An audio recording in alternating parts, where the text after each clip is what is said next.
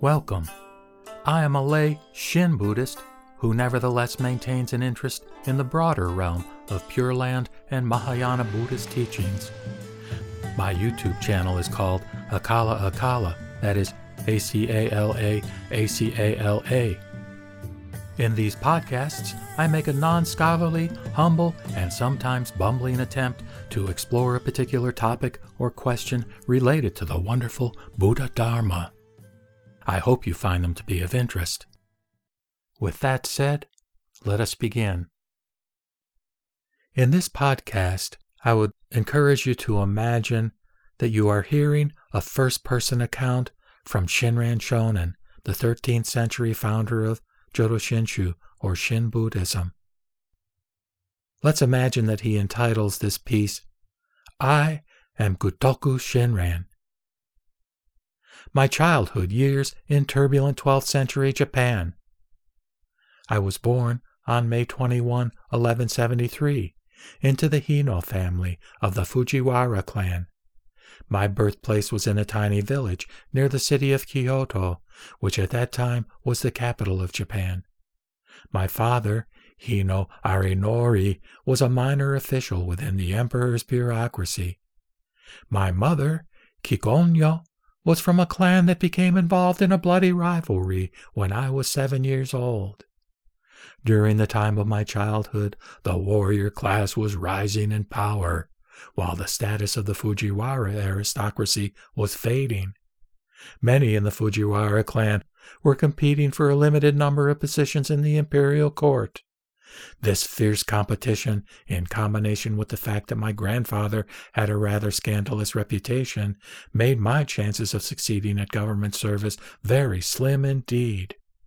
Even worse, my mother's family alliances brought us into danger of physical attack.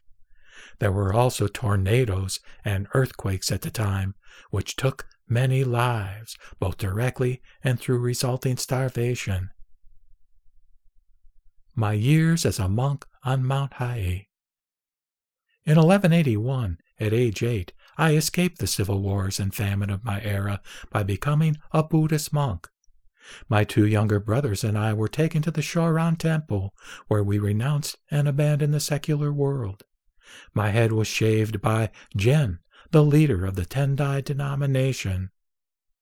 After my ordination, I climbed Mount Hiei to enter the protected environment of the monastic complex there. I spent my adolescence and young adulthood on that mountain, diligently studying Mahayana Buddhist scriptures and chanting the name of Amida Buddha in accordance with the teachings of Genshin. I became increasingly frustrated over the years by my inability to control my human impulses and by my failure to attain spiritual enlightenment in spite of intense efforts toward that goal. I was also disappointed by the hypocritical worldliness of many of my fellow monks. My years of deepening faith with Master Honen after 20 years of study and practice, I descended Mount Hiei in 1201. I then secluded myself in Rokkaku Temple for 100 days to fast and to pray for enlightenment in my future life. At the break of dawn on the 95th day, I had a vision of Kuan Yin Bodhisattva Kuan Yin pledged that if I should marry, she would serve and guide me in life, and would personally lead me to Amida's Pure Land at the time of my death. This revelation inspired me to seek out a new teacher to give me guidance regarding my afterlife. Thankfully, I found Master Honen at his retreat in Yoshimizu. The 68 year old monk taught an easy way to the Pure Land. He preached salvation through faith in Amida, a faith which made no distinctions between a celibate clergy and the laity. Thus, at age 28, I abandoned the way of ascetic disciplines and began to follow the way of the causal vow. Over the course of my six years with Honen, I experienced a deepening trust in the power of Amida Buddha's primal vow. In 1205, I was honored to receive permission to copy the Master's collection of selected passages on the causal vow, and to copy the Master's portrait. Namu Amida Butsu. My years in exile and marriage in Echigo. Subsequent to a change in the government, Honen's Nembutsu teaching was discouraged by those in power and was eventually prohibited by the imperial court in 1207. This was due largely to pressure from those in the established Buddhist sects who felt threatened by the idea of equal access to enlightenment by all. Four of Honen's chief disciples were executed. I was among the six monks who suffered the humiliation of being defrocked and exiled to a distant province, which resulted in a loss of contact with my master, who was himself exiled to a faraway island. Another factor in me personally being exiled may have been my lineage. There were intense interfamily conflicts within the Fujiwara clan at the time of the religious persecution. Those newly in power probably associated me with the former clan chief Kujo Kanezane, whose younger brother, Jien, was the politician monk who had ordained me at the outset of my religious career. At age 34, I was thus neither monk nor layman. But in the cold and snow of Echigo, my place of exile, I worked to cultivate my master's attitude by viewing this turn of events as an opportunity to spread the Nembutsu teaching into the outlying areas of Japan. My karma led me to marry Eshinni, who was an intelligent woman and a supportive wife. We had six children over the years. Honen and I were pardoned in 1211, but I never had a chance to see him again, since he died just two months later. Eshinni and I stayed in Echigo for three more years after the pardons were granted. My Kanto years. Eshinni's father was a clan chieftain and a provincial landowner. Her family had a few acres of property in the largely unsettled Hitachi province in the Kanto region, an area to which many farmers were migrating at that time. This property was hard for them to manage long distance. Since Eshinni's family knew of my intention to spread the Nembutsu teaching more widely, they suggested that we take care of their place in Hitachi. In 1214, Eshinni and I and our children moved there. At about the time of this journey to the frontier province, when I was 41 years of age, I began to read the Triple Sutra a thousand times for the benefit of all sentient beings. Before completing that task, however, I reflected on what I was doing and came to realize that true repayment of the Buddha's blessing is to understand the teaching for yourself and then to teach others to understand. It was during my Kanto years that I began to write and to seriously propagate my master's message of hope. I highlighted the seven patriarchs in my Shoshinge, or Poem of True Faith in the Nembutsu. By 1224, at age 51, I had completed the first draft of my Kyogyoshinsho, a collection of passages revealing the true teaching, practice, and enlightenment of Pure Land Buddhism. I continued revising this work until my death.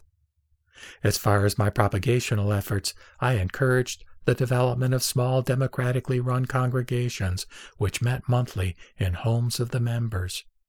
It was at these meetings that I tried to convey the essence of the teaching that faith is a gift given directly by Amida, and not in any way an achievement to be attained.